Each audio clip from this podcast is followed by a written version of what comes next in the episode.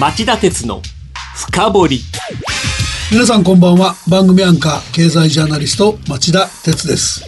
皆さんこんばんは。番組アシスタントキャスターの津田まりなです、えー今夜は夕方の町田鉄の深掘りフロントページでお伝えしましたように消費と雇用を守れるか税制改正の焦点は車関連の減税だと題してお送りします先週金曜夕方の町田鉄の深掘りフロントページのオープニングで日本自動車工業会が来年10月の消費増税を念頭に来年度の税制改正で自動車税など車関連の本格的な減税を求める方針を固めたとお伝えしました。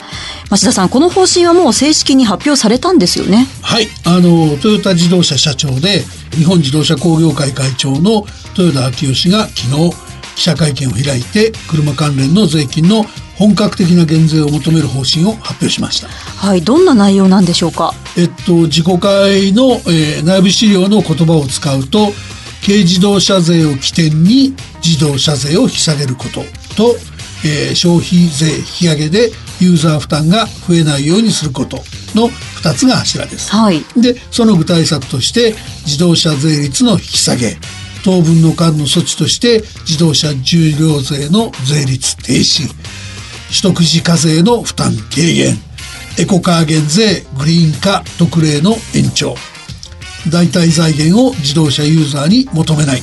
といったことを掲げています。はい、あのすいません。正直ちんぷんかんぷんな項目もあるんですけれども、ええ。地方都市では車が生活必需品と言っていいと思うのでこういう方針は個人的には賛成ですね。もちろん車は生活必需品です、はい。同時に産業としても日本の雇用や輸出経済を支える基幹産業です。はい。それにもかかわらず政府は歴史的に自動車を贅沢品と決めつけて車を購入保有するユーザーに国際的に見て突出した重い税負担を強いることで市場をシュリンクさせて車産業の足を引っ張っていきました。うんもう高い税金が原因で私のように車を持てない人もたくさんねいらっしゃると思うんですよ。そうですね。来年10月に予定されている消費増税がまたしてもユーザーの車離れを誘発して国内販売が30万台減少。自動車の国内生産や雇用の維持が困難になるっていう試算もあります。そうした中で出てきたのが自動車税負担の軽自動車並み軽減などを柱とした今回の税制改正要望なんです。自動車工業会の要望に対して政府や与党自民党はどんな反応を？冷たいですよ。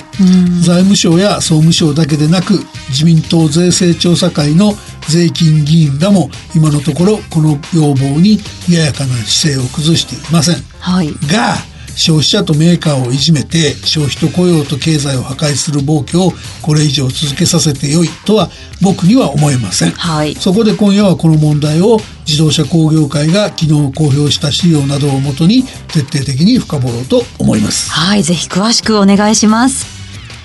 この番組は、大和証券グループ、ANA の提供でお送りします。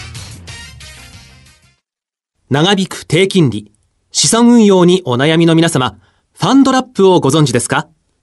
ファンドラップは分散投資による安定的な運用と管理を専門家に任せる人気の資産運用サービスです。大和証券では人気の大和ファンドラップに加え、付加価値の高い大和ファンドラッププレミアムや、インターネットで手軽な大和ファンドラップオンラインを取り揃え、お客様に最適な資産運用をご提供いたします。ファンドラップは大和証券。詳しくは大和ファンドラップで検索。またはお近くの大和証券まで。大和ファンドラップ、大和ファンドラッププレミアム、大和ファンドラップオンラインによる取引は、価格の変動等による損失を生じる恐れがあります。お申し込みにあたっては、契約締結前交付書面をよくお読みください。大和証券株式会社、金融商品取引業者、関東財務局長、金賞第108号。今日の深掘り。まず知っておいてほしいのが9種類負担額8兆円に及ぶ複雑な車関連の税金の仕組みです。はい。ではその9種類の税金ご紹介します。まず、車の取得、購入段階でかかる自動車取得税と消費税。はい。車の保有、維持段階でかかる自動車重量税、自動車税及び軽自動車税。はい。そして走行、燃料段階でかかる揮発油税、石油ガス税、地方揮発油税、軽油取引税、そしてここでも消費税です。いや、すごい数ですね。でしょ？はい、こんなにあるとは正直知りませんでした。で、種類だけでなく、税収額も膨大なんですよね。はい。あの、2018年度の当初予算で見ると、9種類合計の税負担額は8兆3521億円。税収全体102兆円の8.2%に相当する。はい。取得保有時の税負担が一番大きいのは自動車税の1兆5258億円で、これに消費税の1兆4130億円が続きます。うん、すごい額ですが、世界的に見て日本の車に関する税金、どれぐらい高いんでしょうか？えっとですね、保有段階における税負担の国際比較をしてみますが、はい。これちょっと前提が長いんです。はい。あの、排気量が 1800cc、はい。えー車重が1.5トン以下、はい燃費が、えーリッターあたり 15.8km、はいで、車体価格が180万円。はい。住んでるところはフランスがパリ、アメリカはニューヨーク市、それからフランスの課税馬力は8位。で、あと為替レートですけど、1ユーロ131円、1ポンド151円、1ドル112円とし、日本のエコカー減税等の特例措置は考慮せず、という前提で、はい。13年間使う、あるいははい。はい保持するとして試算しますと、はい。日本では全く走らなくても67万3000円が必要です。え？ー走らなくても。走らなくても。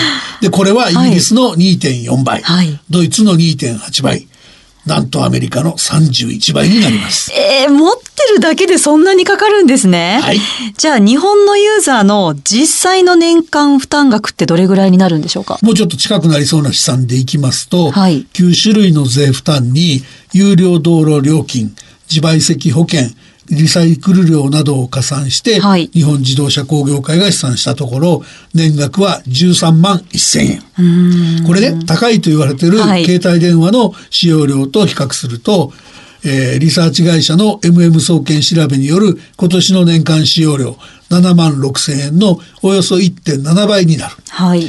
これじゃあ若者の自動車離れもうなずける結果と言わざるを得ませんよね。いや、本当にそうだと思います。あの、車に関する費用に対して消費税が上乗せされちゃってるのも結構ネックですね。そうなんですよね。だからこの消費税が自動車市場に与えたインパクトってすっごく歴史的に見て大きくてですね。はい3%から5%への第1回増税は1997年のことで、この年山一証券が自主廃業するなどバブル経済崩壊の後遺症に揺れていた、それに対する心理的要因もあったんでしょうが、はい自動車の国内販売台数は628万台と前年に比べ101万台も減る大不振に陥りました。はい。ちなみにその翌年も41万台の減少に見舞われたんですね。次が5%から8%への2度目の消費増税があった2014年です。はい。この年も国内自動車販売台数は530万台と前年に比べ39万台の減少。さらにその翌年も494万台と減って2年間で75万台の減少を経験しました。うんそれだけの影響があったっていう考えると、やっぱり来年10月の10%への消費増税でもさらに大変なことになりそうですね。見通し厳しいんですよ。はい民間シンクタンクの試算によると、国内自動車販売台数は前年に比べ30万台程度減り、GDP を2兆円下押しし、9万人の雇用を消失させる恐れがあります。その予想現実になってしまったら自動車産業は大きな打撃を受けますよね。ご存知の通り、自動車産業は裾野の広い関連産業を持ち、はい日本経済や雇用確保に大きく貢献してきました。はい。300兆円市場を持つ世界最大の成長産業です。だけど、今まさに100年に一度って言われる大きな変革期を迎えており、電動化、自動化、コネクティッド、シェアサービスといった新たな潮流の中で IT など異業種企業の参入も盛んで熾烈なグローバル競争が起きています。そうですよね。加えてアメリカ発の貿易戦争を端緒として、はい通商環境は厳しさを増しており先行きが不透明。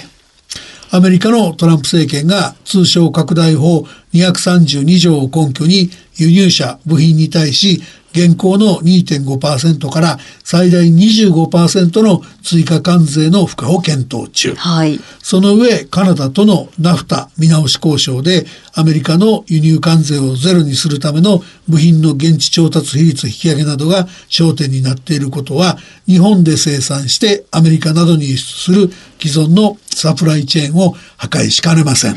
本当にそうですね。